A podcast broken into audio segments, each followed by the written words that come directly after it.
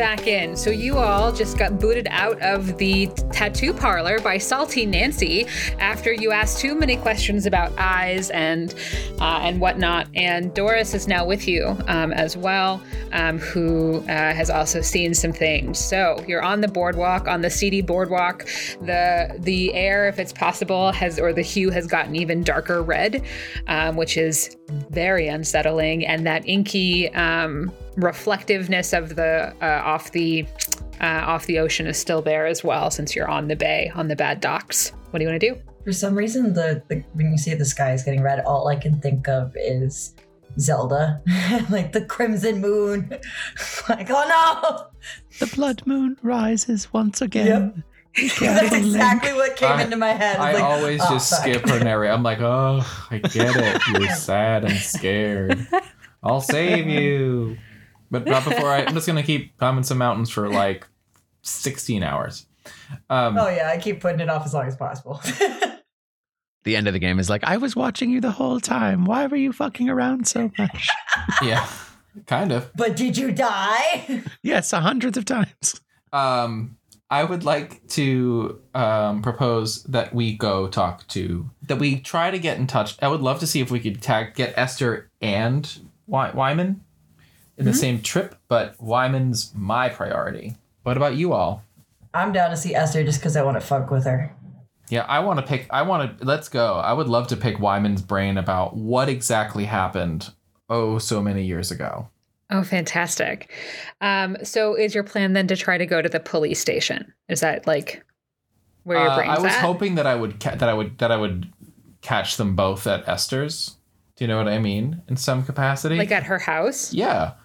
Does he Okay. does he live with his mother? This is an important Yeah, question for us to That's determine. That's a great question. Mm-hmm. Has to be yes. Like, maybe maybe a better way of phrasing it is: Can he live with his mother? I think he certainly lives with his mother. Um, Yes. Of course he does. of course he lives with his mother. Um, I think that's very, very true. Then that's that's where we go. I'm imagining an election commercial, a sheriff's election commercial, where he's like, "I'm I'm Wyman Darwimble, and I live with my mother, so you know there will be no scandal in my past." That's I know that's not his voice. Uh, all of my voices are distinct um, and definitely of, of some of like a very specific person. So, like, how dare you? Yes, of course, he sounds like that. Uh, it's one of my many skill sets. Uh, I'm a chameleon with voices. Um, don't you know? Um, hold on. I one of you has a you have great, condition. interesting character voices. That just is not the voice you did for him. Okay, let's say okay, because you're no longer lawless, right? Bebe, though, you're still paranoid, right? Always. And stick to your stomach. And sticks to your stomach. So don't forget to put that condition in there in case you get another one, because you might. Uh, because here's the thing: as the day progresses onward, so we were in the morning, we're still in the morning now. Um, it's getting riskier to be out as it's getting uh, as it's getting redder um, and redder uh, as you're on your mission to discover this information. And so I'm going to ask each of you at different times to roll uh, a night move depending on where you're going. And if you're going to Esther's house, I think it should be Bebe who has to roll this move because she's paranoid and also because of her relationship with Esther. So, um, Esther, or so uh, Bebe, um, just as a reminder of the night move, when you do something risky or face something you fear, name what you're afraid will happen if you fail or lose your nerve. The keeper will tell you how it is worse than you fear, and then you can choose to back down or go through with it. If you go ro- through with it, roll with the appropriate ability. Huh. I'm not scared of Esther, so I'm not sure what I'd be afraid of. I guess if anything, It's risky though, so you can think about like how it's risky if you're not afraid of it. So when you get to her street, for instance, like it is a it is a sundown town. Like there's like there's nothing here. Like it's just like it's like very like spooky. Like in terms of like it's just got it. There might as well be like a, a tumbleweed running through it. It's like you all are the only people who are walking around this town, and it's still just like mid morning. I don't trust Esther, so I would assume if we are going into her home that she might be there might be other people in the house that we don't know about. For me, it could be an ambush point. That's that would be my fear because that also kind of lines up with my paranoia. Very on brand. Yeah. So I would say that um, not only could it be an ambush point, but it could be a situation in which you are all incapacitated, um, perhaps very seriously injured uh, if you are attacked. Uh, and then you will not be able to finish your mission of figuring out the ritual. So go ahead and roll with your night move if you want to continue. Duh. Of course I'm continuing. First dice was a three, and the second was a six.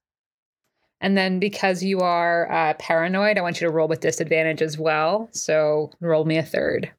Sick. All right, I'm gonna jangle this one real good. No, I'm not. It's a three.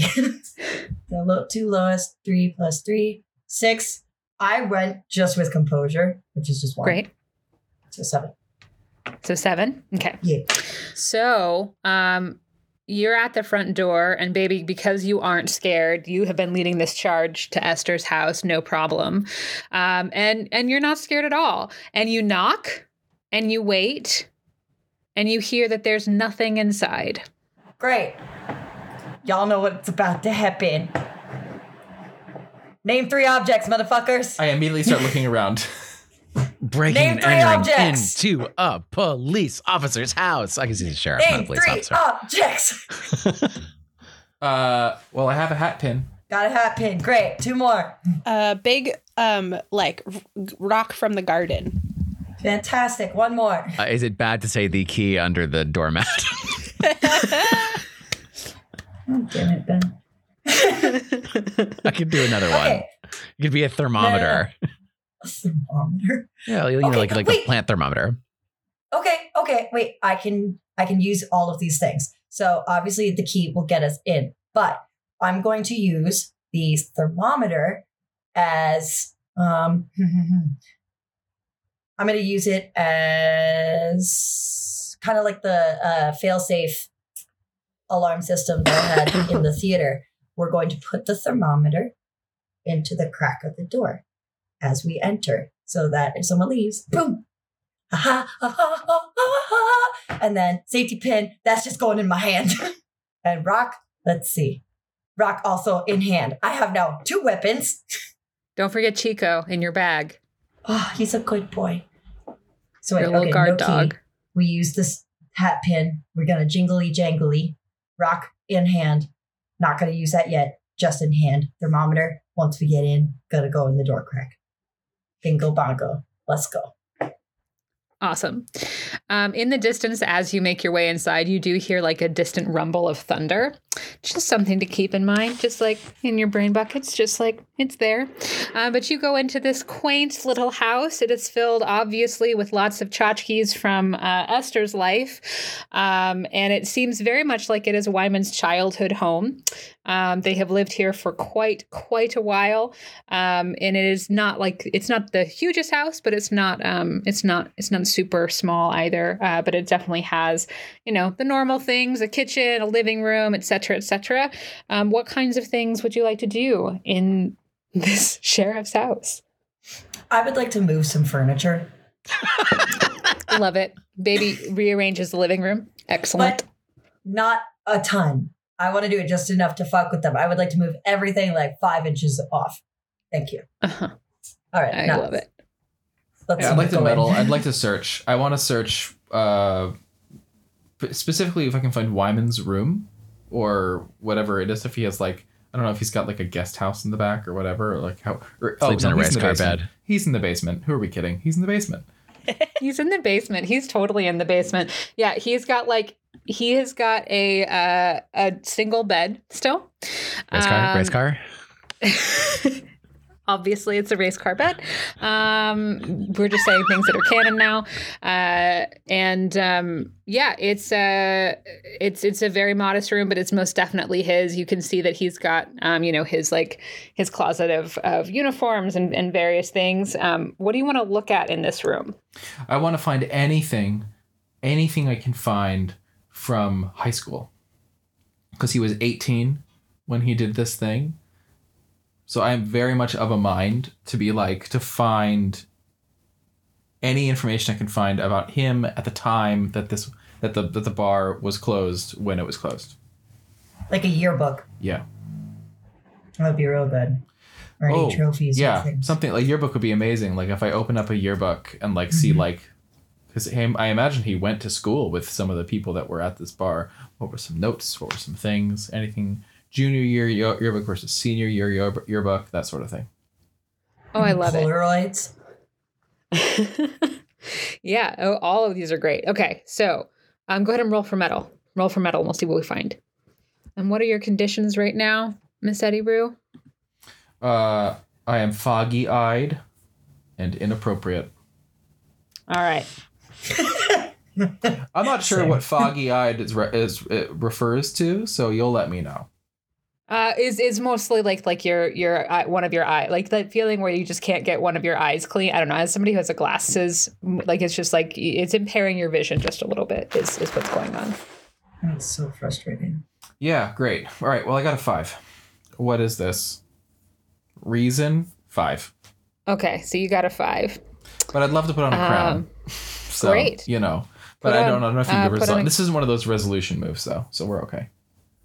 Uh, the meddling, I think. No, with meddling, you just sort of you can just put on a crown. I don't have to tell you anything that happens. Cool. You just put on a crown. Putting on a crown of that void. Putting putting putting back on the very first shadow in the garden. Crown of Great. the void. Love it. So now it is a, a seven to nine. Is that right? Uh, you sort of thumb around um, and you find um, you do find a yearbook um, and uh, and as you're sort of flipping through you can see that um, uh, there's actually not very many signatures in here. It's it's a pretty empty book. Um, it's like you know not a whole lot of people interacted with him. You do see one signature and it's from his mother. Um, and it's just like Fuck. yeah. The best boy in the whole world, et cetera, et cetera, et cetera. Um, but then uh, when you sort of when you flip to his picture um, specifically, uh, you find um, that there is a um, a note that it says that says um, way to look out for Blythe Nighy. Way to look out for Blythe Nighy. hmm Um, and uh, if you show it to Doris, because Doris, you're the one who worked in the theater, right? Yeah. I actually I was gonna come down to this room also, so that works. Yeah. Great. So, Doris, for you, because you worked in the theater, you worked at the Brindlewood Bay Community Players, that is now um, the BWB Bravados. And you remember the story of Blythe Nighy, but it takes you a minute because people weren't talking about it a lot. Um, but it's a rumor about a ghost that haunts that theater. Um, named Blythe Nighy, who died in the theater under suspicious circumstances. Um, people say you know that she blesses or curses the productions depending on who you ask. Um, but the story goes that she gouged out her eyes after a performance of Oedipus, inspired apparently. Um, but maybe it's because of something she saw that's always been sort of in your mind, and that is your clue. Ooh. Wait. Okay, so was this a real person? The rumor? This is this is a ghost story Okay, that yeah. could be true, could be not true. And somebody else wrote that in his Yeah, book. somebody said, uh, "Way to look out for Blythe Nighy" in his book. I got it in the uh, the Ah, wonderful. Perfect. Thank you. Cool. Um, Doris is gonna look at this yearbook with Eddi-Rue and tell this story that she's vaguely heard to her. First, she wants to like talk to Eddi-Rue, and Doris is just very withdrawn ever since the tattoo shop. Mm-hmm. and she just says, "Eddi-Rue, I, I, uh, I'm, I'm just really at a loss. I can't stop thinking about my own demise, and I know that you have just seemed so calm and collected these past few weeks, and I just, uh, how do you? What's your secret? Like I, I don't know if I can keep having all these thoughts. I don't know. I don't know. Uh, I don't know how to answer that. Um, I think I know you that you're all with me. And I think that's I'm horrified. I'm very scared. I hope you know that I'm scared too. I th- I think I knew. I just I didn't know how that it was that deep for you because you are just so composed. Well, I And- no, I, I, you know, for a while I was like, oh, you know, ghost stories, you know, nothing like Jesus. But I think at a certain point, you know what? Very recently, I just sort of. It's a different, you know, if you had asked me this two days ago, I think I would have given you a very different answer. It would have been very fun, very flitty. Hmm. But something's wrong. And no one else but us seems to be doing anything about it. And that's what's getting me through. When this is all over, I'm sure I'll have a mental breakdown with you together over many pints of Ben and Jerry's ice cream. That sounds great. Yeah. That's that's honestly really helpful because I and it's helpful to hear you say that you lean on all of us because I've just the past hour I've just been having some really dark thoughts about like who knows who you can trust in this town and you know that you're all my ride or die but I just the person leaving Salty Nancy's was Ginger. So I'm just I don't know I had a real I was like, I don't know if I could trust who can I trust? This this person who I thought was wonderful and we but but hearing you say that makes me remember that yeah, we're all in this and yeah. So thank you. Well, now we have another thing in common.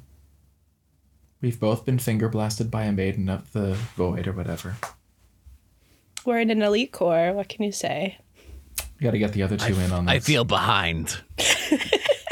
Oh, hey, Lane.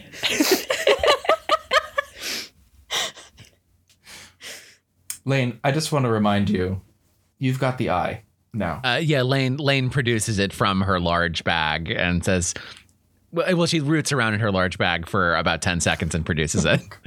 and then says, Oh, I know exactly where it is. Okay, good. Just wanted to make sure. Listen, I, it's not like I was listening in or anything, but I I gotta say their bookshelves don't have anything very interesting on them. Let me just put it that way. If you asked me about religion uh, ten years ago, I wouldn't care. If you asked me nine years ago, uh, I would say some crazy shit. If you asked me two days ago, I wouldn't care. And if you ask me now, we don't know what the real religion is, so we gotta find that out. We might be closer than anyone in history to figuring that out. We and some other groups of people in this town, unfortunately. Where's Bebe? Y'all are in the basement or you're upstairs still? Weird. We're downstairs. Okay. Um, can you tell me quick what is in the fridge? sure. Um, there's definitely some sandwich making. There's a Such casserole. dad. there's a casserole. Um, there's probably a baked ham. Yep. There's lots of things in there. What do you want to do to the food? And I'll tell you if it's in there. Holy shit. As I said, I have procured a bunch of different solutions and things. I didn't bring Pept- Pepto Bismol, but um, as an old woman, I do get constipated every now and then. So I do tend to carry around some laxatives. And I would just like to enhance some of the refreshments. Just looking, just looking for, you know, maybe some milk. Maybe the casserole might be a little bit too hard for me to uh, freshen up. But yeah, Yeah, you definitely find some milk. Uh, there's probably like two full, like big jugs of them because Wyman loves milk. Mm. Amazing. So we're gonna make it extra creamy. Oh my So we can god. do that. Of course, Wyman loves milk. Ugh, it's disgusting. Um, It's whole know- milk too. Is- Let's is just be very Wyman my dad? I'm gonna imagine that when Esther was with us enjoying books before she left and made her own little excuse of a book club, I know she loved my soup. And I know she was never a good cook. So I imagine there is basically chicken broth with two noodles in it, which I am also going to add some flavor to. I'm going to add some of Teddy's tincture as well that I have crafted just to make it really, really nice. I want it to be Gordon Ramsay's finest. So I'm just going to put a little bit of that because you never know. We are in foreign territory. I want to make sure that should something come up later on, that we have an easy out. That's what I'm doing. I'm just I I'm love it. seasoning. She obviously is just the caucasity in this house is just too much. and frankly, I'm insulted to be here, but I'm The trying to make myself more comfortable. I'm putting that on my fucking wall. I love it so much. Um, yeah. right. So like above you, basically above you all who are in the basement, you st- you you heard uh, Bebe moving furniture. Like you just heard every few minutes, and now you hear nothing, and so you know she's doing something else. um, and I will tell you, as the keeper, that you have probably found all the clues that you can find in this house. Um, Might I clear distrustful based on my intimate moment with Eddi-Rue? Uh, I was actually going to ask if you were considering that a um, yeah, Yes, cozy please. move. Lovely. I think so, one hundred percent. Amazing. And those cozy moves- I, I don't get to do that too because it was it was Doris's cozy move. It was Doris's cozy move. Yep. Yeah. Great, that's what I thought. All right. So you have now reconvened in the living room. What do you want to do? Where do you want to go? Well, they're obviously not here. I don't want to get caught. I don't think you ladies do either. I'm feeling curious about Janice.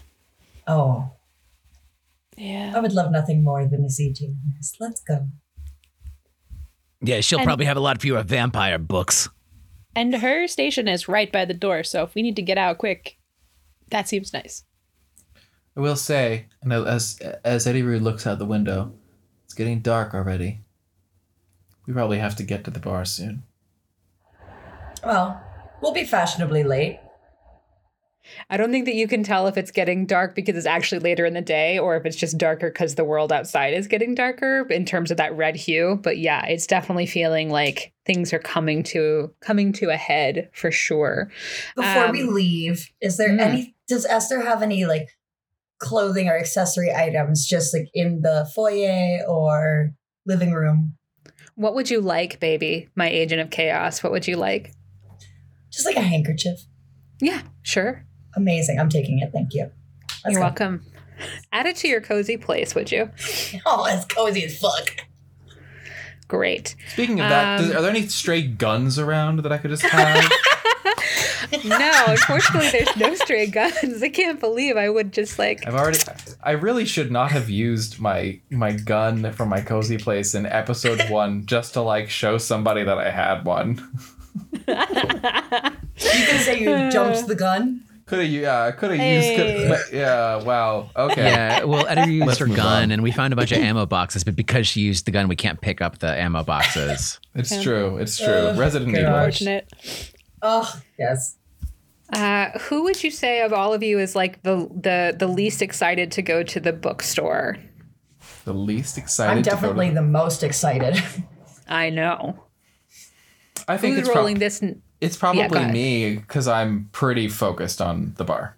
Tell me what you are what you're nervous about, like what like what you're afraid will happen um, if you if you go, if you fail or lose your nerve. I'm afraid that we'll go to the bookstore and the ritual will happen before we get there. Hmm. Okay. I'm afraid. I'm afraid that that, that we're running out of time, or that we Great. will run out of time. Fantastic. Um, the way that it'll be worse than you fear is that there is um, there is something unknown moving about in this world um, that you will confront. Great. What was this? What would this be? Composure. Yeah, let's say composure, and then decide if you're affected by your conditions. I don't. I, foggy-eyed Not for this, I don't think. and not inappropriate either. I don't think so. No, I mean, is that really a condition for Eddi-Rue? Just saying. I don't think it is anymore. but like, we gave it to you at some point for some reason, so keep it, it was right funny. now. I guess. It's yeah. yes, All right. Well, it was funny. here we are. Eight. Eight. Great. you are able to absolutely make it all the way to this place, um, but you are feeling extra extra twitchy, Eddi-Rue, um, about what's what's happening, um, because you also have the highest sensitivity, right? And so um, I think that you will gain the condition um, something's over my shoulder. It's slightly different than paranoid. There is something that you feel like is following you um, 100% that is that is a feeling that you have as you come into this bookstore. Um, as you come into candlelight bookstore how has this place been affected by the midwives of the fragrant void? Um, how how is it being affected by their presence? I think where there was the the staff picks shelf or like featured books shelf, it's still there, but there's no signage on it, and all the books have blank covers. And if someone asks about them, I bet Janice is like, "Oh, you should take it home and see." love it that's so eerie I think uh, if you look at the events calendar uh, in the stairwell, like on the way to the, you know, from the first episode where we had that whole uh, that whole ballet around the soup, um, if you look at the events calendar, it's just like after like the bar thing, it's just like there's just X's on all the days. And there's a very like, teetottering pile of books right before you get up top. Yeah, I will say maybe that's that's that's also the thing. Most other books have not been shelved. There are just piles of books in places, and most of the shelves, with the exception, especially noted exception of the staff picks bookshelf, are starting to look rather spare. Excellent. Um, when you enter as well, it does feel like it's been abandoned. Like Janice isn't behind the counter. The sun, like it doesn't feel like it's sunny at all in here, um, and and it just it feels like it feels vacuous. But you can sort of see that there is Janice, and Janice is looking behind a, a, a bookcase, very very suspect, and then and then hides herself again. Doris is gonna have her hand on her Bowie knife and just be like, not take it all the way out of the sheath, but just like be ready for something. I think Lane puts the charm on and does her usual routine of, "Oh, Janice, it, I know it's not. I know it's not Tuesday, but." And then she takes a, a bottle of water out of her large bag and says, "Is it the beginning or the end of your shift? Do you need a Do you need water? Are you, how you doing today?" Uh, and and you can see that she's very tentatively looking um, out, and she and she runs to the front of the store, and she locks the door behind both of you, and she flips the sign to close, and she's just like she's like, "What are y'all doing here?" Well, if you did that, I think you know what we're doing here. What do you what Janice? What the hell are you doing? What the what are you doing here? You shouldn't be here. You really, really shouldn't be here. They didn't want you to come here. They really didn't want you to come here. And she's she's like looking all around. As the longest resident Burt book club, I think we have more authority to be here than anyone else except you. This has nothing to do with book club. Well, that's unfortunate. Then why is are you here? Come on, come on, let's go back into the store. Let's go back into the store. She hits the light so it goes completely dark in there, and she pulls you into the back of the stacks. I do not go I, I don't I hang back, just so you know. This is a this is severely more panic than I thought this conversation was gonna be. So are they are they here? Are they upstairs? Name three things, please. Name three things. Just Uh, register tape. register tape. Great. Um uh the King James Bible. Yes, love it. Uh, a novelty pair of socks that's being sold. Yes. Yes. Fucking damn it. Okay. cool. Um, okay, we're in the back of the store. It's just like behind the shelves, right? It's still open area. It's not like a back room. yeah, yeah, it's still open. Yeah. Fantastic. Okay, so King James Bible. I'm gonna start tearing pages out of it. We are making kindling. Tape.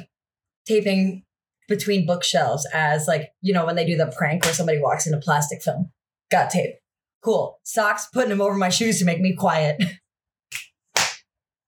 we are now ready for whatever's coming. This is a preparatory move. You're like, I'm MacGyvering in anticipation of getting a clue. Yep. yeah, I'm ready. Listen, I'm paranoid.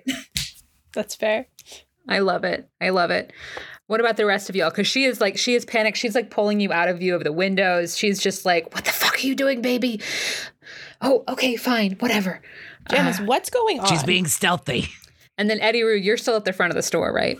I'm st- I'm not. I'm just. I'm just like. I'm not letting them out of my sight necessarily, but I am not r- readily joining this person in a in a quickly darkening locked room, who I've been told not to trust. So I think actually, do you know what Eddi-Rue is doing? Compact mirror. Now is the time to open up that compact, Compact mirror, and be like, should I trust Janice or should I trust the sheriff? Because those are my options in this moment. Excellent. I'm going to let that hold for a second. I'll tell you why in a minute. But, like, all right, you're looking in your compact mirror trying to figure out who to trust. Um, Just doing a little makeup. Hold on one second. Sorry. um, and Janice is going to talk to uh, the three of you who've come this way. And she's just like, Look, it's dangerous. These people are dangerous. I couldn't talk to you at the fair because they wouldn't let me. Okay. They're trying to keep us all separated, they're trying to keep us all under their thumb. Do you understand? Yeah. The last man who tried to keep me under his thumb mysteriously disappeared. We'd love to hear more. yeah. Yeah. What what leverage have they got over you?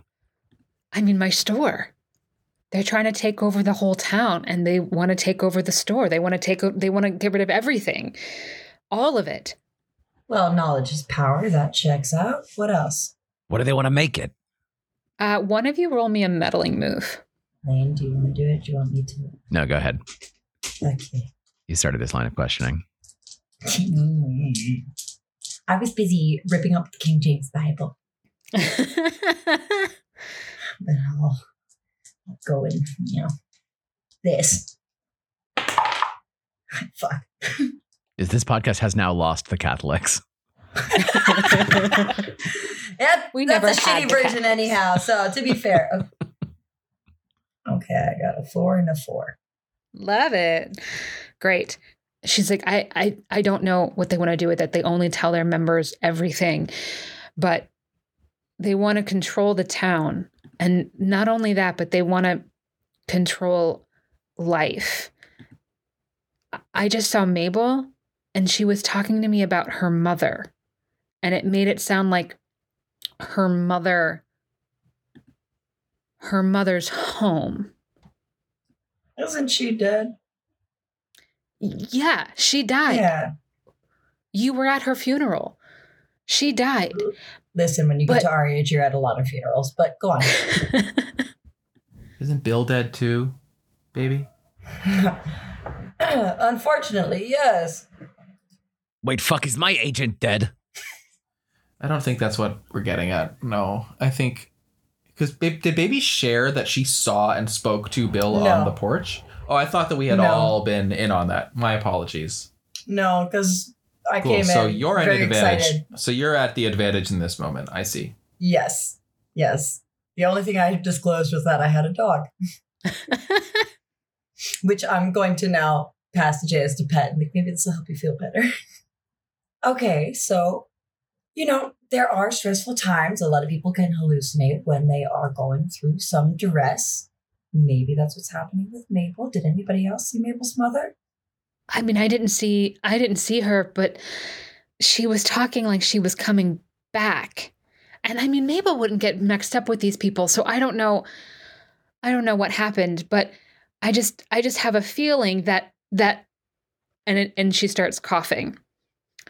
And she doesn't stop coughing. And she's doubling over. And it continues. It continues. It Lane. continues. Time to go. Lane, Lane, Let's go. Lane. Yes. Do you see anything right now? What? Good lord, Lane, I gave you a gift. Oh, oh, oh, oh. I was like, what the fuck are you talking about? Uh and Lane like is rooting in her bag for like another 10 seconds, even though she just put brought this thing out. Um, and brings it out and is like, I'm pretty sure this thing is a choking hazard. I'm gonna start bringing, like, going under the tape that I set up and like stacking books in front, kind of like cask of Amontillado style. It's amazing. we're, Thank you. bur- we're burying her in here in her books. yeah, she's still coughing. Lane's like holding this evil, like, like, what what do you want me to do with this? Okay, Give it back. Lane, Give it can back. you can you Somebody- stress outside, somebody please? Else. Stress outside, please. Let's go. What you wanted to choke on this? No. Uh, give it back. You don't have no. You wanted to. You. you uh, Someone do the fucking Heimlich maneuver. Doris. We're Yeah. we're gonna head out of here. We've got crumpled Bible pages. We're breadcrumbing close to the door. We're not helping Yeah. her.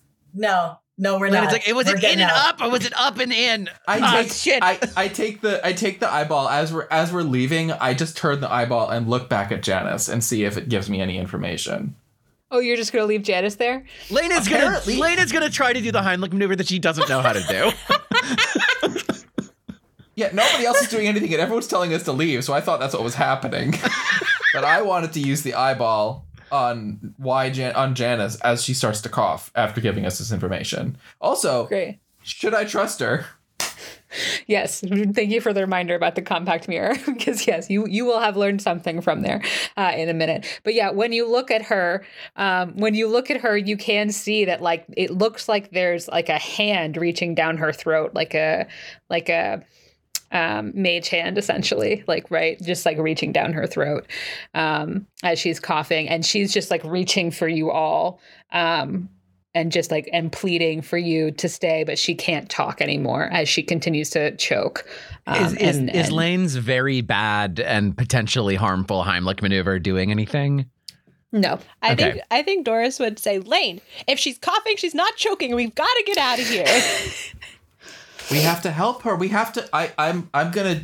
I'm going to reach into my bag and grab my smudge stick because I have one. I have a lighter in my bag. light me. She lights it, and then I I am just going to say, "Come on, Teddy, help me out here," and just start smudging her.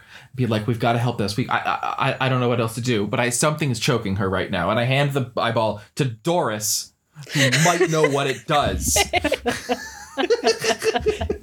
got it. Dragging Lane's ass right now. Just dra- no, it's, I'm dragging Ben. I'm not even dragging Lane. I'm just straight up dragging Ben. my dear, my dear, my dear Hey. friend from the internet of so of almost ten years. Hey, imagine, imagine if you will, uh, someone's choking, and then you're like, you're like, your your friend's like, she says the hey, get out this tiny object that can also make you choke if you put it in your throat. yeah, forget, forgive that person of forgetting that it's a fucking magic item. Lane chucks it at her like a baseball, and it bounces But- off. No, it's great. It's great. if we make that cannon, we're gonna have to see if it survives. Oh, well, no, Lane doesn't have the eyeball. Lane doesn't have the okay, eyeball to throw good, right good, now. good. Just checking. Doris has the Sorry, are we goddamn talking about eyeball. the evil eye or the eyeball? Because you gave me the evil eye charm. I gave you the eye of the void. You have the eyeball, Ben. oh, I the thought eye- you were giving me an evil eye charm. You- No, I gave you the eyeball. I was like, here, take this gross eyeball that can tell us, that can see. I Ben, I- how do you, Ben? How do you know so much about things on the internet and not? How are you so smart? It's so dumb.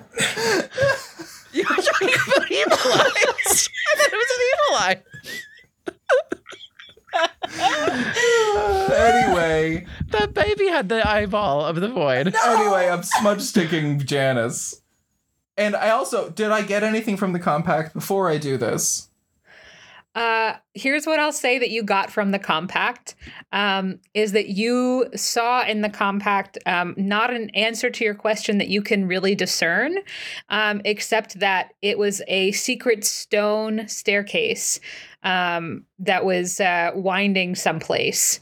Um, and you couldn't tell if it was up or down, but it was like it was doing it, it was like you were twisting around in, in different drays uh, for this for It this was an staircase. MC Escher staircase. Yeah. Yes. Fuck, I hate those. Yes. Um, and that is another clue as well. So, in terms of the smudge and the and the eye, you're not seeing any difference. That hand is still there, and you can see that she is losing. She's losing it. In fact, she's stopped choking at this point, and it's just it's inaudible. Like she's and it's and it's it's it's over. Like she is. She just sort of reaches out for you one more time and falls. Passing out. Yeah. I have a pen. I saw this in a sitcom. I could aspirate her. They did it on Buffy, which I have watched. That is Baby? canon. I don't know that's gonna do anything. I'm honey. really regretting not taking them uh, medical maven move right now. I've only watched Days of Our Lives and Buffy. Is I think we have to run. is she moving or is she just like still on the ground? She's yeah, she's she's not moving. It looks like it could be over pretty soon. So it, Lane, Lane runs over to this to Eddi-Rue with his eyeball and like looks in the eyeball and sees that there's like this arm, and it's like, wait, there's a fucking arm. Hold on, and Lane like goes over to her. Now she's on the ground, like puts her foot on her chest. And then like grabs at where the arm could be and just like mimes trying to take it out. Like, do you see anything? Is this working? Is this doing anything? It's not doing anything. No, Lane, it's not. Um, I have like uh, I, I feel like sensitivity is the only thing that could possibly help here. It's got to be an occult move. Give me the dog. Trust me. I'm gonna. I just. I, I want to do an occult move where the dog is a void attack dog. where I can, where we can create sort of like a familiar who can, perhaps can it can like can grab can grab whatever that thing is and like rip it out of the you know I love it so much. uh hello hello puppers no i rolled a five total Hmm. so i have to put on another crown of the void which means my Crown sensitivity is Void. two and my reason is negative one Great.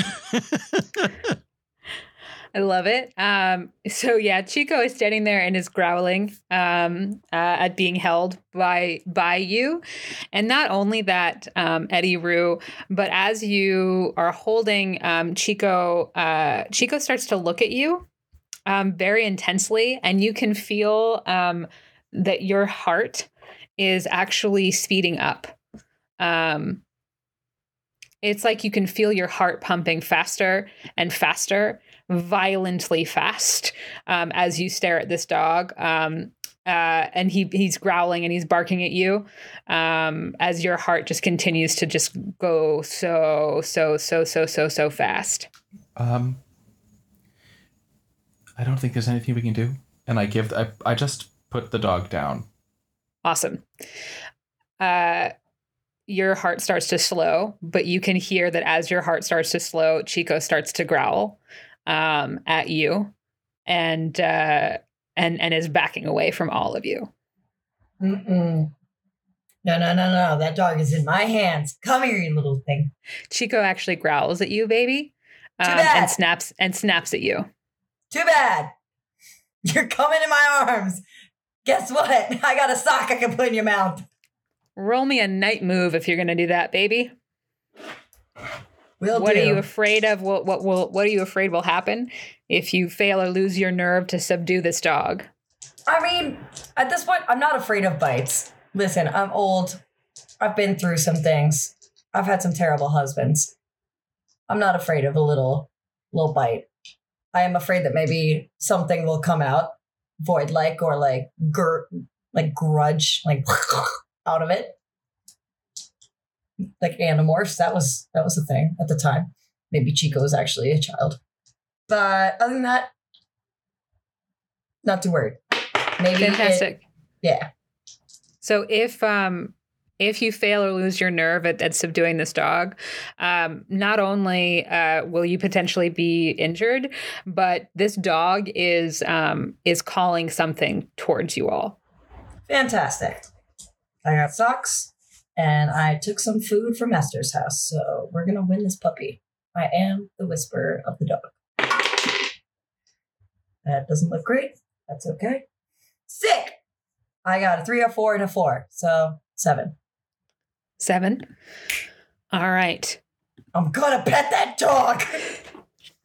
Yeah, you pet that dog, and you can just hear the low rumble of it um, in your in your arms.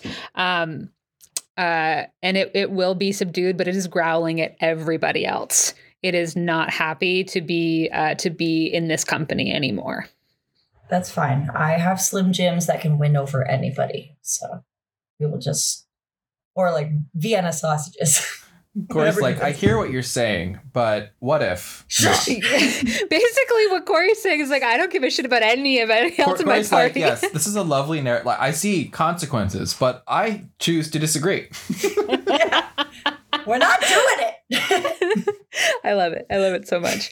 Um, so yeah, so you all are now um, surrounding um, Janice's lifeless body, um, and there will be conditions for that because you just watched somebody uh, be strangled to death in front of you all. Um, so I think that we should probably get some conditions up in here, um, based off of that. And three of you are still sick to your stomach, so that's something too to think about. I'm not sure what the condition should be maybe the condition should be um, i would offer what would i offer breathless? I don't know. Lane ben looks like you've got one. Yeah, I mean, I, it's sort of like uh, couldn't help, right? like useless. helpless. Yeah useless. Useless is great. Yeah. Excellent. Yeah, I feel like um over maybe maybe um oh geez, I want to I want to incorporate the heart the heartbeat thing, yeah but it's not overwhelmed is wrong. Do you know what I mean? Like yeah it would be far too far, I think too wide reaching of a thing to say. Um would it for you manifest in a, as heartless now where like you were trying to help Yeah. and then it hurt you that badly that like now you're heartless heartless. yeah Uh, but which one should I? Re- which should I? Uh, I'll I'll knock inappropriate off and put that in because I have to take another crown of the void. Yeah uh-oh where are you in terms of retirement now I'm not there, great oh yeah because you wiped them all this morning thank so the all lord that, I'm just I'm just uh, up to uh, Doris. You're going to talk about death a lot. Great. We're not quite we're not quite obsessed with the void though. Yeah, I'm worried about I'm worried about the implications of having three conditions. And if I get a fourth, that means I have to take a crown of the void, and that crown of the void would give me another condition. Seems bad. uh huh. Ah! Yeah. So, what do y'all want to do? Janice is, is here on the ground. The lights are off. The clothes sign is turned over. We have a wonderful contraption made by Bebe of receipt tape. Um, and you have a growling dog that is growling at everybody but Bebe. Um, what do y'all want to do? Okay. Do, do the rest of us know that a staircase has been seen, like the the Escher? Yes, I've shared that with everybody. Great. I vote that we go on it, and I can create at least some type of loud barrier to buy us more time should someone try to chase us on it. I just need a minute. Okay. Well, before we do it. She's fucking dead. She fucking died. And we couldn't do a thing about it. I'm having conflicting conditions with guilt and paranoia of like, yes, very, very sad, but also like, we have to go. Bebe, can we go back to your house, please? sure, sure, sure. I have some some soup I can heat up real quick. If you need a fresh. I'm just a little go. peckish before we go to the bar, Sure, sure, sure, sure, sure. Okay. and I'm gonna take whatever flowers are in the vase. I would. It, this might be too specific for where we are in the store, but if Doris wants a farmer's almanac of 1997, Yeah. so I'd like to I think that's fair. take Yeah. that. These are words I haven't heard in so long. There was nothing else that you wanted in the store? Great. All right. Yeah. So we can be, we a ba- be a babies. And I want to uh, just be at the kitchen table with Bebe, who I assume is making soup, or at least heating I'm just some up. reheating some. Yeah. and I want to say, I um, Bebe, this is all very scary, and uh, I'm feeling um as if, uh, well, you know, we'll all die. It's me specifically, will die today. Why are you afraid of dying? Well, we just saw, and we've seen so many, and uh, I've seen all these visions, and was bleeding this morning from my eye, and I have the hand. I have a handwritten invitation, and nobody else does, and Mm-hmm. But death is an end to some things, is it not? what? It's an end. Death is an end. It is an end and it has an end, right? Sure, but I, I'm having so much fun. And maybe we can have fun in whatever comes after. I just want to know if I look pretty today. You look beautiful, more beautiful than the sunrise on top of a hill. You smell fresher than cleanly mown grass. Your presence is as refreshing as Brindlewood Bay on a warm summer day. You're welcome. And that's a moment that's all yours and no one can take away from you. It's yours right now, and it will always be yours. You know, I um, I don't talk about my daughter very much. But um, but she wrote me a poem. She wrote me a poem when she was very little, and it had a lot of those things in it. And I just wanted to um, it was cute, or you know, one of those little take-home projects. But um, so thank you for that because that was a nice moment with her and uh, made me feel really good. There's a lot that we have seen and been through. And I don't know about you, but I feel like we still have quite a ways to go. We sure do. And I will take foggy eyed away from me for that cozy move. Bebe, you're making soup, which is part of your cozy activity, correct? Hell yeah! Is there an intimate conversation you would like to have with someone? Ugh. You can think about it because I think Doris has one. Let let Doris go. I need to marinate. Yeah. How did you know? I think Doris is gonna Doris is gonna go over to Lane. Um, if it's cool with you, Lane, I feel like we're in like the sitting room of Bebe's house. Yeah. Um, and Doris is gonna take out a just some spare. I thought I still had the postcards, but I spent them. So just like a little bit bits of paper out of her bag, and she is gonna rummage around in her backpack and then um, be like, Lane, do you have a pen on you? Uh, yeah, Lane's Lane's rummaging around in her bag. It's like, uh, let's see, uh, it's Letta, uh, it's Lida, uh, Mira. Uh, oh, I'm so sorry. I just have this pencil. Pencil will be great. Anything. Here's the, here you go. Ugh, thank you. I just this morning I was gonna write I was gonna write my friend Ethel a letter and I didn't get to do it and I feel like if I don't do it now, I don't know if I will be able to. So I don't know if you'd like to join me in a letter or if there's anyone you want to write to or I don't know. You, Well, you might have one of those fancy word processors by by now. I don't know. no, you know what? I I'm more of a I'm more of a phone person, mm. but my phone doesn't work anymore, so might take advantage of the mail. Yeah. Well, if it's helpful, if if we get out of this, I I might have a spare battery you could use to recharge your phone. Or Oh, rehook up to your phone rather. Yeah. Yeah, I I don't know if you know anything about ports because I think I ripped it out of the wall.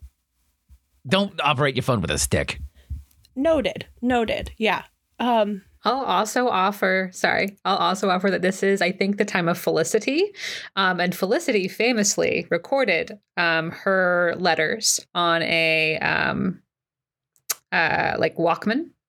So you could, instead of physically writing, narrate your letters um, if you were to write. in that way, I mean, it's it just as a different offer, especially because I believe that it was it was around in '97, So it's also thematic. yeah, I love a Walkman. I remember Yes, it watching it. was. Love a Walkman. Same. She worked at Dean and DeLuca.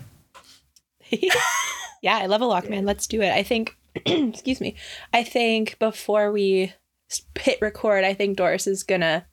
Doris is just having trouble trying to like sum up what's the last thing you say to a person you care about, and kind of says that out loud to Lane, and and Doris says, "But you, but you must have had, you must have had." You must be really good at this. Like you've played so many parts, and I'm sure some of them were really tragic. And I just feel like Ah, I just feel like I'm not one of those people that this comes naturally to, but it's important, so I'm gonna figure out a way to do it. I don't know. I think when you're when you're more of a professional, being a real person as you are, it's a lot easier because eh, what's it all but make believe? I never thought about it that way.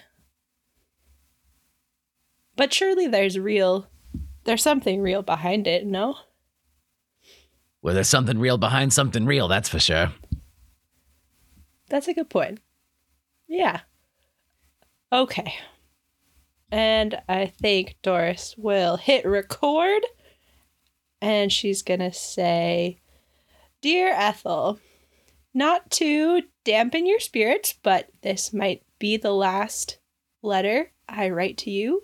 Um, as I've been telling you, there's some really weird stuff happening in town, and it's really escalated to a point where there's something I have to do. I have to go help a friend, and I'm not sure I'm going to come back after it. So I just wanted to say thank you for being such a close friend for all these years.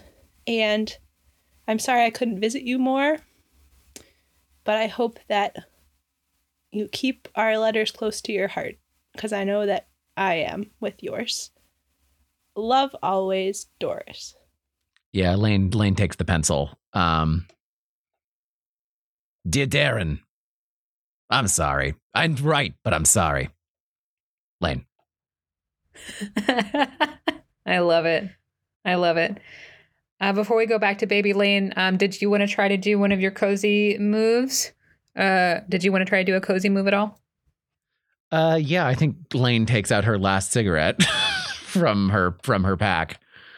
She smoked for the rest this morning and um and yeah, I, I think she's she's gonna smoke one. Uh who who needs a who needs a move? Yeah. A Bebe smokes too. Yeah, okay. She takes her last two cigarettes. She takes her last two cigarettes out and hands one to Bebe. Good segue. But also, yeah, I smoke too. So give me. Yeah, yeah, yeah. It's it's a porch moment, you know. oh, I have a porch. Ah, the dream. Miss having porch. You don't have to have a porch, but I feel like most houses in New England.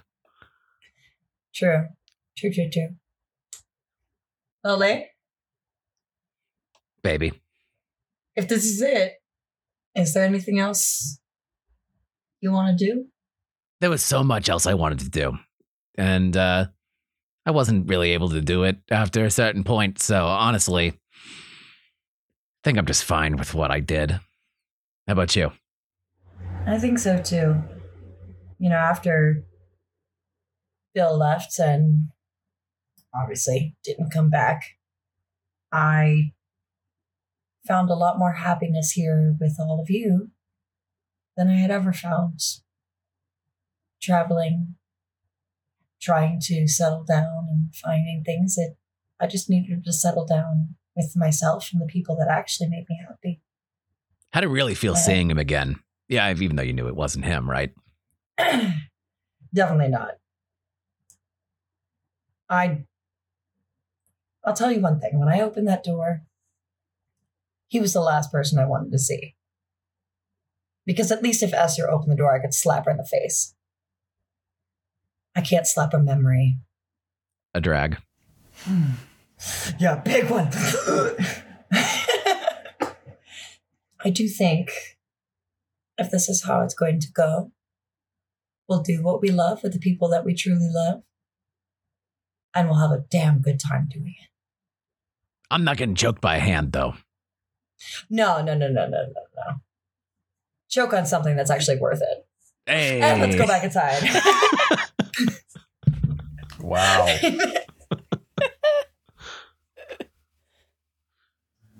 Hor- the horniest fucking the horniest podcast the horniest game but like have- sentiment, it's it's a boner made out of love. I'm gonna give a Look, demon a that was- blowjob. I, I that s- was a really sweet moment, and then it was like, I love it. I love it.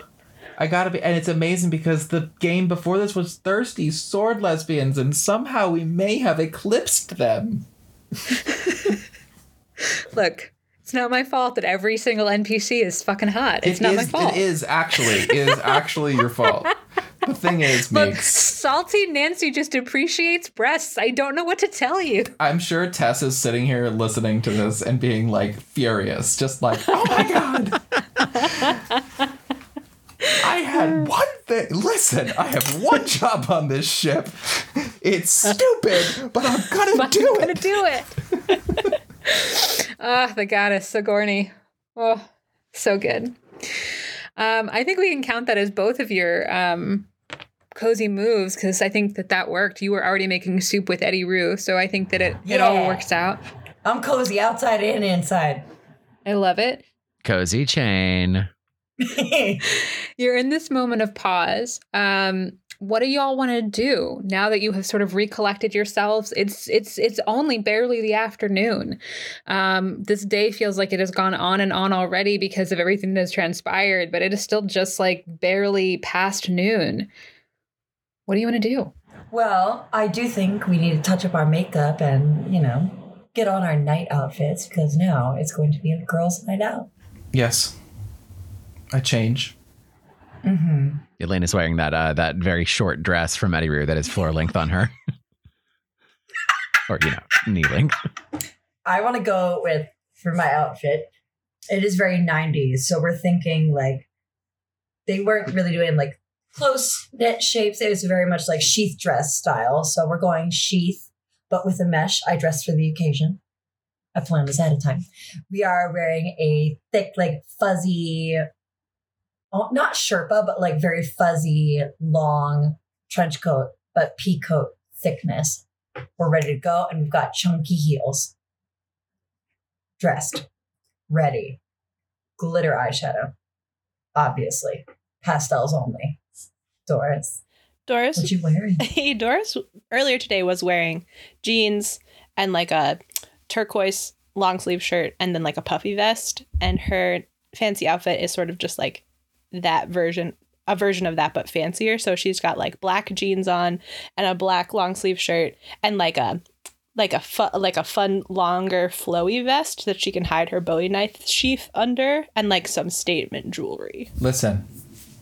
Eddi-Rue comes down the stairs in a, an exact replica of the dress that Princess Diana wore to the 1996 Met Gala, fucking Christ.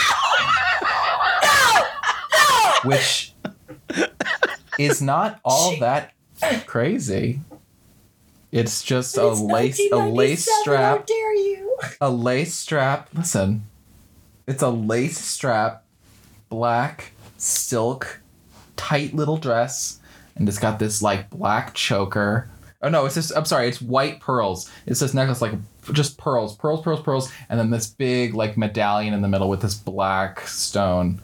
Um, and she's like, "What? D- didn't they kill her for wearing that? How do you think I got it?" I mean, like I wasn't involved, but like it was available. If I'm Damn. gonna listen, Lane. If I'm gonna die today, I'm gonna look, you know, as good as I possibly can. I like that we've gone from it was a replica dress to it's the actual dress. Oh, it's the dress. it's the dress. It's the dress. But before we go, this reminds me of a mystery from Amanda Delacour. Yes. Uh huh. What mystery might that be, Eddi-Rue? It's the mystery of the the mystery of the sapphire key. It's one of the later mysteries. I think. And I think it's I think it's one of the ones towards the end where it's uh, it's not not quite like Moriarty level, but like she's dealing with something that's been bothering her the whole time. She realizes that she she needs to like it's a thing where like she she remembers that like she knows that like the the the, the the biggest clue, like the murder weapon or whatever, or like the motive or the proof of the, behind the motive that she has figured out is in this little lockbox. She knows where it is, but she can't get it. She can't get it out, and uh, she can't figure out what what to do. And it's super, you know, strong. And she realizes that long, long ago, somebody gave her uh, a charm, and that charm was a key with a little sapphire on it. She tried it, she opened it, and opened up the lockbox and was able to discover and prove the murder, the murderer's motive, which was the big thing that was missing. There was all sort of opportunity or whatever. Um, and I think, yeah, those are all the things in the move. Does that sound good to you? It sounds good to me. So then I, I, I then my follow up question, of course, is going to be, what is this twelve that you want to take to to a relevant role, or what fact do you want incorporated into into our current situation? Well, I don't want to do that all by my own. I'll be honest with you. I'll also add that you have six. You do have six clues. Yeah, and this is why I wanted to do this, and then I want to theorize. Oh, so we Oh, can add it to our theorize Yeah. roll. Mm, okay. I think we need to know where, when, and how. Correct? Time, manner, location. I feel like what we're missing is the time. Don't you all? I think we're missing the how.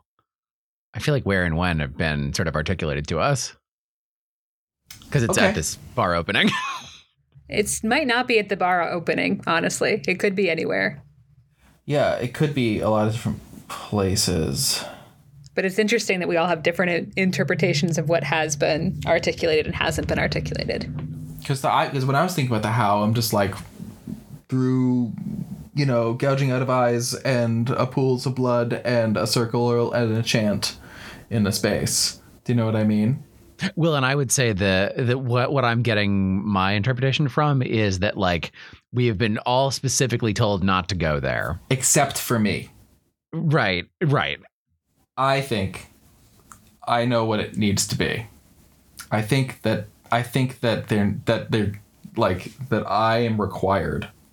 I think that this the thing that we should be like a part of the how is they got to kill me. For whatever reason and I don't know why. But they got to kill me. They got to do something to me. Like I am because why else would everybody but me be getting these things, right? Like and this is not so much theorizing, but I think this is like if it gives us a how, do you know what I mean? Then it helps our theorizing.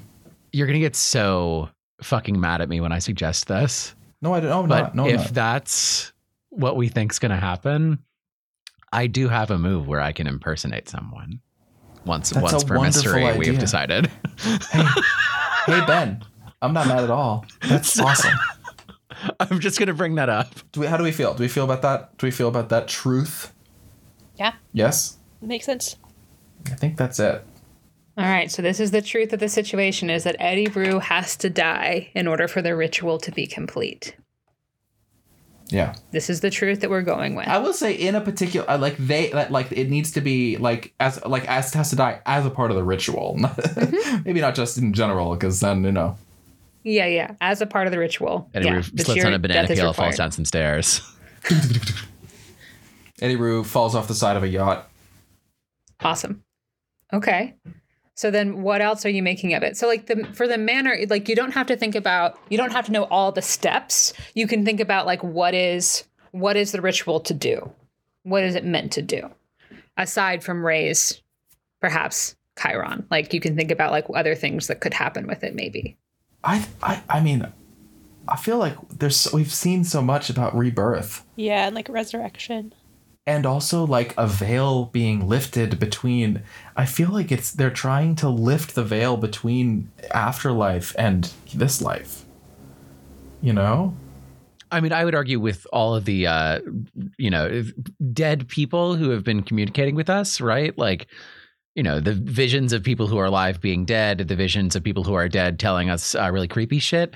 Like, I would argue that uh, it seems sort of like they're trying to, I don't know, put demons in people's bodies, you know, some shit like that, right? well that's the thing i'm wondering if they are trying to do that and they because they have all been seduced by the idea of a dead per, dead loved one coming back when they are none of those people are actually those are all none of those those are not them right right, they're demons. the demons Okay, so we have manner, time, location.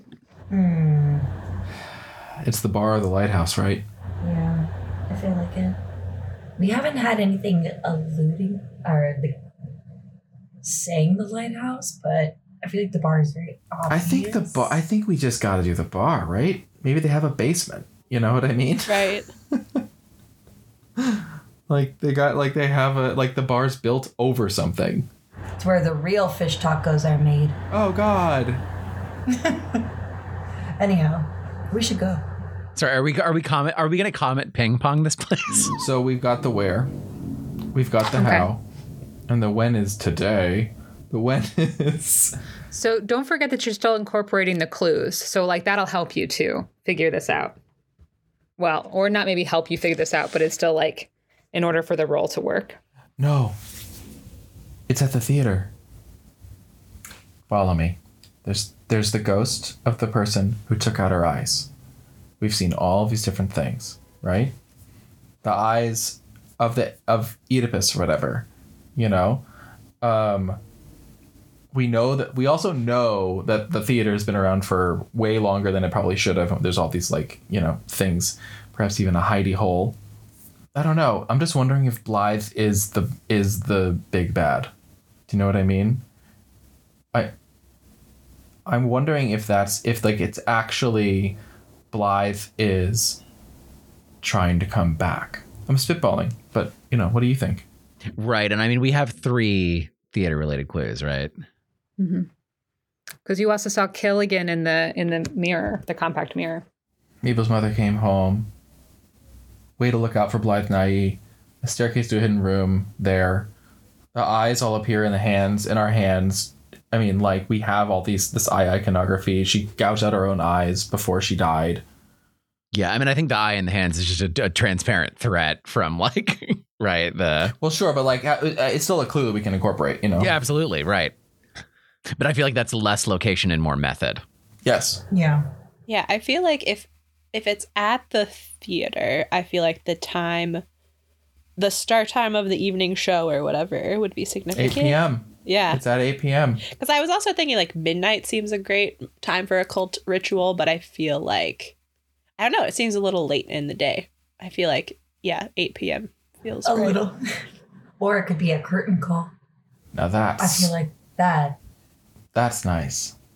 that So feels 10 a little bit more. Yeah, like 10 p.m. Hey, that means you can make an appearance at Beauregard's bar if you so choose. I think we have to. I think uh, I'm just putting my vote. It's curtain call. I love I it. like I'm just gonna lot, note yeah. that I feel like if we go there, they're gonna try to kidnap Eddi-Rue because that's that seems like a thing that we figured out. Yeah, I feel like that's either that's either total total ambush situation or it, it might be like a distraction from the ritual happening. Did the invitation say what time the opening was or is it kind of all day. Oh, it's just all day. Okay. Well, Lane. Well, let's finish our theorizing. I think if I think we can inc- I think I think having it be at the theater at 10 p.m. the manner of which is to sort of like kill me in some way, probably involving removing my eyes. That's pretty. That that involves all of those clues. Mm-hmm. Right. I think you've got it. So the answer is just who's going to roll it. It's a flat roll. It's a flat roll. I think Lane's just looking at the uh looking at the eye and is like, Blythe, is this you? I, sw- I swear to God, if we meet your other eye and it's you, Who did you address that to? Sorry. the eye, No, but to No, who- but what was the name that? you said? uh, Blythe. Blythe. Oh, Blythe. Got it. All right, who wants to roll this? Somebody's got to be brave. Somebody's Well, got to you roll know it. You know I am, but I'm just okay. It's a flat roll. Who hasn't rolled, right? Don't we have? Has everybody rolled a theorized move? Uh, we've only done three. Oh, okay. I feel like oh, I definitely did the monologue for the second one, but I don't know if I did the roll. Yeah, you're right. I think I rolled the second one and you you monologued it. That's what it. Okay, yeah, that makes sense. Okay, so it's two d six. Mm-hmm. Flat. Cross your fingers, team. Okay. Oh, y'all, that was a one, and a four is five. Cool. And then a skeleton pops out. Or we cut to commercial and we do that again. Oh, Oh, can we That's fucking do idea. that? Yes. I don't I don't know if it's technically allowed for a theorized move, but we've been that sounds like a really damn good solution. So I think we should cut to commercial. Um, so what are we selling this time? I think we're selling subscription tickets to a to a roundabout theater company. Love it. Or or to like stomp. Because it's 1997 and I think it's pretty new. Honestly, don't know what's worse. So the only the only trick is that it's going to be marketed to um, elderly people who are at home during the day for this commercial. So it can't be stopped then. It can't be stopped. It's got to be. I think it's got to be, or or is it is it? Uh, oh, do you guys? I don't know. I I, I grew up in around New York, but um, what's her name? Who's the who's the choreographer who did all those things? Contact. Remember that musical Contact? Oh fuck yeah! Um, And it was No, all these like I'm from weird. the country. uh, Oh, but what? We gotta cater I feel to like I know who you mean, though. yeah, who was that? Uh, Stro- it was Stroman. Stroman. is, is it Susan Stroman? Stroman. Yeah, Yeah. Did you look it up just now? yeah. Yes. Of course he did. Stro. Yeah, yeah. I just remember. I just remember that the yeah those commercials, and there was one guy who had like an eyebrow thing that he could like roll, roll his eyebrows. I'll never forget. I'll never forget the. These are the commercials that like would would evolve into what was in the back of subways. Is sort of what we're talking about, right? Oh, absolutely. Or sorry, in the Oh. back of uh, in the, the back of cabs. In the back Oh, of we'll cabs. send you. We'll send you lots of YouTube. I'm sure. When you say in the back of cats, what do you? Cabs. Oh, cabs. cabs. Cabs. Okay. And the little I was television like screen. the dancers in the behind the cats. Great, that makes more sense. Yes. See, I was thinking cat like backhoe, like construction equipment or Nice. farming equipment. The I'm cat- happy cat to with a offer a, like thematically a funeral home or life alert. Um, Sure. since Life we alert are talking perhaps, a lot of perhaps the best option here. I'm having a heart attack. and just just saying this is some intense shit to have on during the day for elderly folks and they're all talking about death this episode so Help! I've fallen No. and I can't get up. Is this you? This could be you. you can all narrate it since this is a theorized move this is not just on Doris so I think this should be a group project for sure I think life alert. Yeah. That Life feels alert. right. all right build it. We open on a bathroom and a woman fully dressed like not with no business being in the bathroom just fully dressed on her hands and knees going help! I've fallen and i can't get up. And then we cut away immediately And now we are in a living room. There is a man watching his television. There is an ad for Contact, the musical, the Susan Stroman musical. And it is so loud and exciting. And there's so much dancing and flashing lights on the screen. And he just goes, "Ah, ah," and collapses to the ground. Oh, and then the third one, we cut to the frozen food aisle of a very deserted supermarket.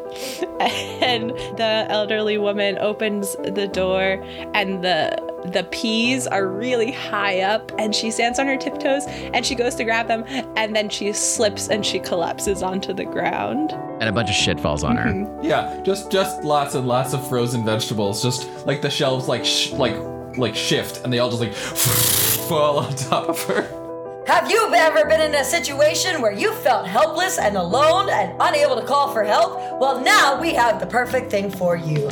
Welcome to Life Alert. Wear it around your neck and simply press the button and say you need assistance, and we will call the authorities for you. There's a shot of each of those people, like like then reaching into their shirts and pulling out the life alert and pressing a button. just like uh, elderly couples just walking in the park lots of like serene cozy activities of women and men who are all are like very active Yeah, in the background, of one of the shots, the sun is an eye.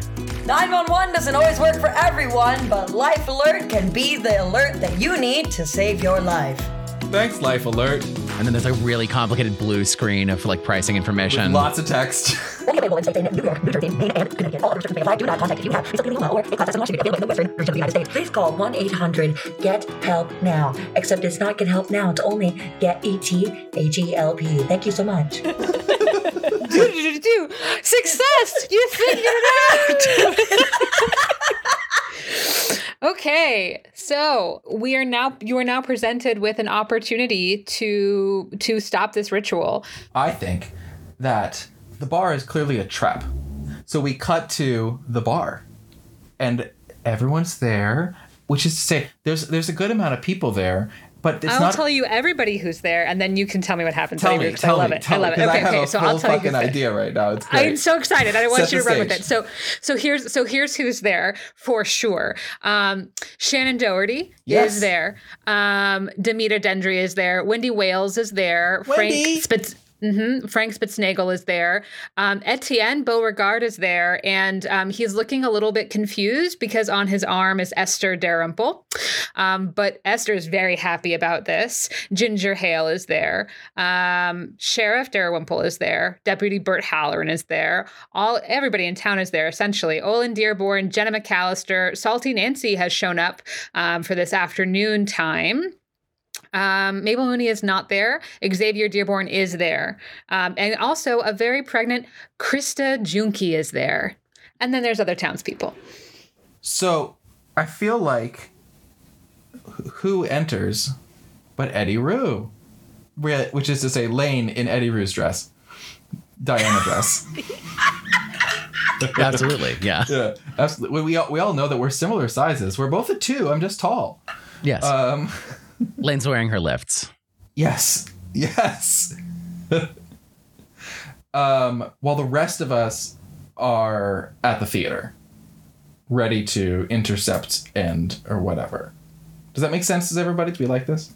Okay, so this isn't happening immediately after. You've like you've like calculated this time a little bit. I'm just I'm just sort of like saying like all right how do you wrap that up in like a TV show it's like we cut to the thing and the audience sees Eddi-Rue go in and alone and they're like what no right Fantastic. All right. So then, just to, to speed speed through that as well, um, Lane is killing it as Eddi-Rue as as she's sort of flitting about the room, completely killing it all over the place. Um, but then she is like lured into a back room. Not really lured. She knows exactly what she's doing the whole time. When a bag is tossed over her head. Dun dun dun. Yeah. Great. Okay. I so, say. And we cut. so then we cut to the theater. Um, who and you all are laying your traps. What traps are you laying for for this particular uh, for for this ritual?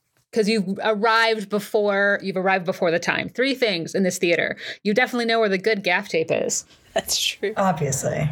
uh yeah we got gaff tape for sure A crescent wrench. yep a crescent wrench and I want to say uh A full PAR can. Yeah, no. Well, but you know how you know the old lighting lighting boards that were actually just like walls of like of like very dangerous looking electrical connections and things. I haven't ever touched one of those. No, they were no because but hey, we thankfully 1997. It's old for you I, 97. I haven't. I'm, I'm being sarcastic. I've done Oh. patching on those. It sucks. So what I'm saying is there's lots of potential uh, uh, live live live electrical wires, and I would say that that's available. so a live wire. We're gonna blow up this theater, is what you're saying. Exactly. because remember, I still have some remnants of the King James Bible. It's true, you do. I sure do. So we you have a lighter, set- right? Because if not, I can give you my uh, my torch lighter. I do have a lighter because remember, you and I are both smoking right now. yes. We have paper piles. So I am making basically without gunpowder, I am making trails to set up fire and electrical fires. So we have paper piles, we have exposed wires, and we have a wrench. The wrench is going to be what connects the wires to each other. So that is going to be my key.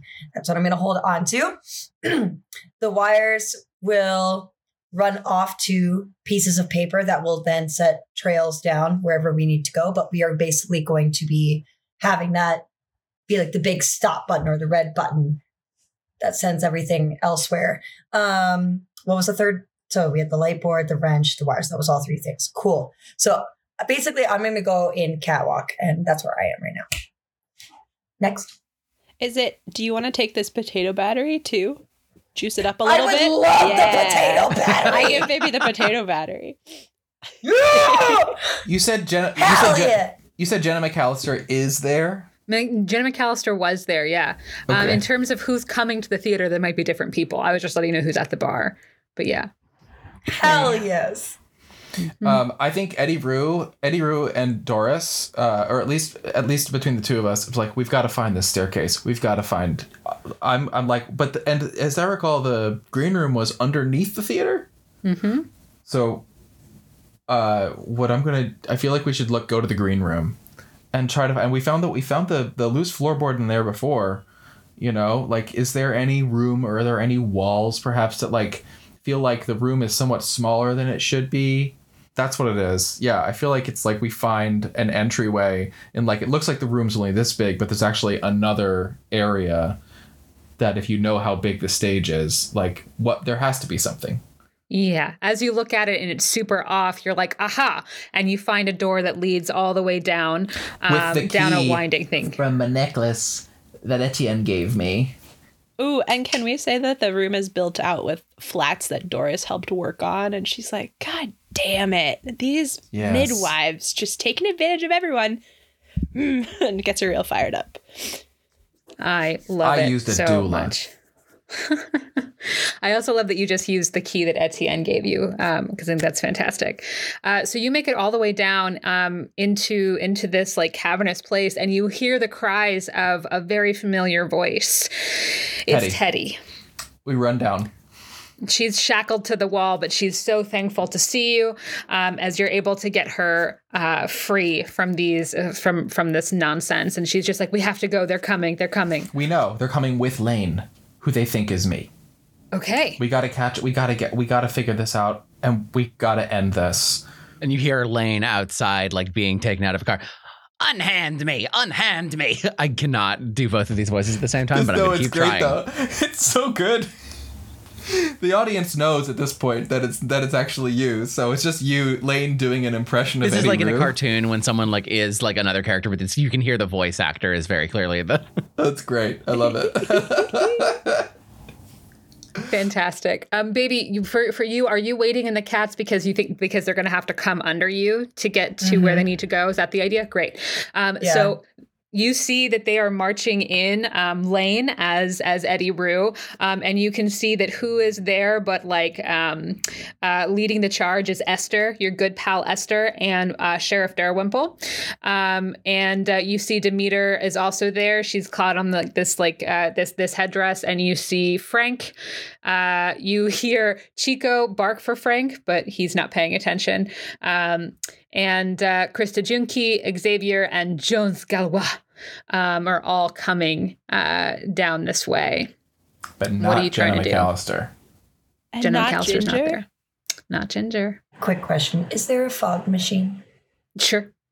All right, girls. I hope you all have your handkerchiefs because I did bring in my purse some hot sauce. Um, I'm gonna put it in the fog machine. Holy shit! oh my god! put on your handkerchiefs. Let's make some smoke, bitch.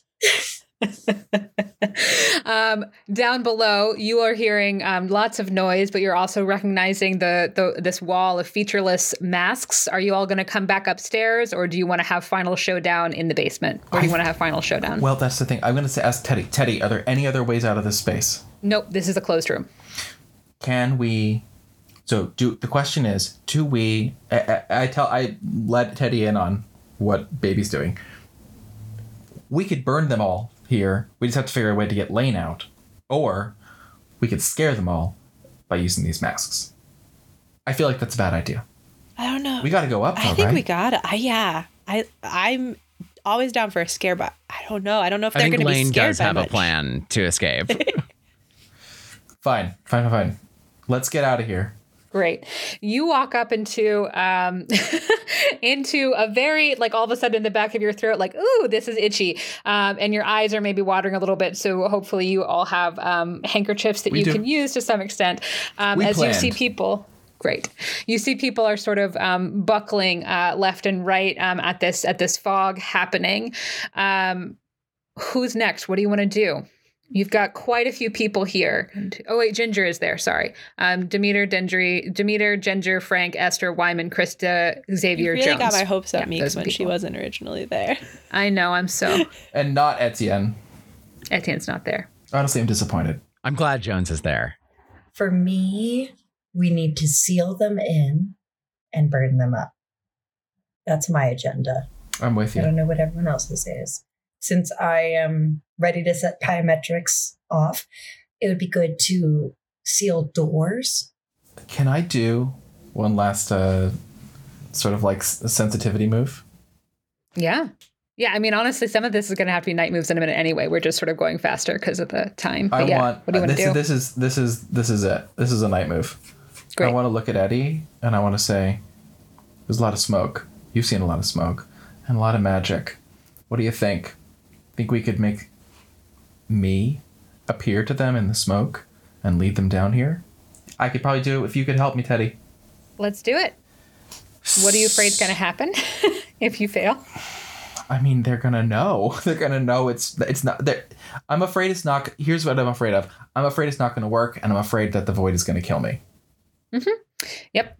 I don't think we need to go any worse than that. If if, if it doesn't if it doesn't work, yep, you will die. Um, and it's quite possible that if you fail, all your friends are going to die too. Let's go. Can I can I help? Can I give Eddi-Rue more advantage by giving her a page out of Patrick's notebook of plans? Like I know T- yeah, Excellent. it's like a different thing, but I feel like he has lots of ideas. So I feel like she pulls like the perfect page and is like, Eddi-Rue, I think this will be helpful. That's very helpful. Thank you. But I didn't need it. Perfect. Twelve. Hell yeah. I got a four Excellent. and a six and a plus two. Let's Pew, pew, go. pew, pew. Let's go. So tell me what happens. I think Teddy and Eddi-Rue sort of like hold clasp hands and look at each other and and like in this moment sort of like we see Teddy's sort of like connection to the void that she has had this whole time and it's this moment of like perfect clarity between the two of them. And they turn in in uh in unison and sort of like like blow a steady stream of air out into the fog. And the fog sort of like curls and lifts and swirls and becomes a perfect image of Eddi-Rue in a very different dress than the one that Lane is wearing one that is much more um that's actually the golden dress from earlier today right and she walks out on stage and says and says um Oh, what did she say? I don't think she says anything. I think she says, "I've been waiting," and she goes down and she and she walks down and le- starts like saying like, "I've been waiting. You're all morons," and walks down and like leads her their way, tries to lead them out or whatever, which gives Lane whatever she does.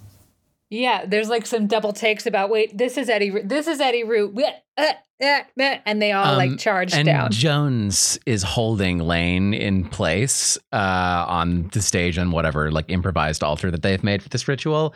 Um, and uh, Lane drops her Eddi-Rue voice and just says, "You are always a fucking hack."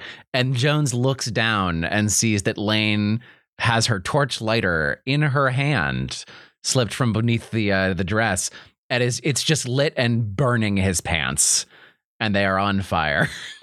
As he unhands her, she kicks a trap door and falls down. yes. I would say while all this is happening, Doris has been going around to all the doors, which I imagine are double door, like crash bar push doors, and just like tying them shut with her many ropes and like really intricate knots that she's learned. So all the doors are like, it would take someone a while to try to untie that, even if the building was on fire. The potato has been connected and the curtains are starting to catch fire and burn down. As that all those things are happening, it's just after they're like right rushing after the Eddi-Rue, the smoky Eddi-Rue, who gets leads them down into the thing. uh, into the circle and they and she stands there like ready and they all rush and get their masks and like start hurriedly prepping and just as that happens just as they're about to like start um at the fake Eddi-Rue her face twists and turns into the face of mabel the former owner of the theater whose eyes then get removed like turn bloody and like black and become and she becomes Blythe the ghost.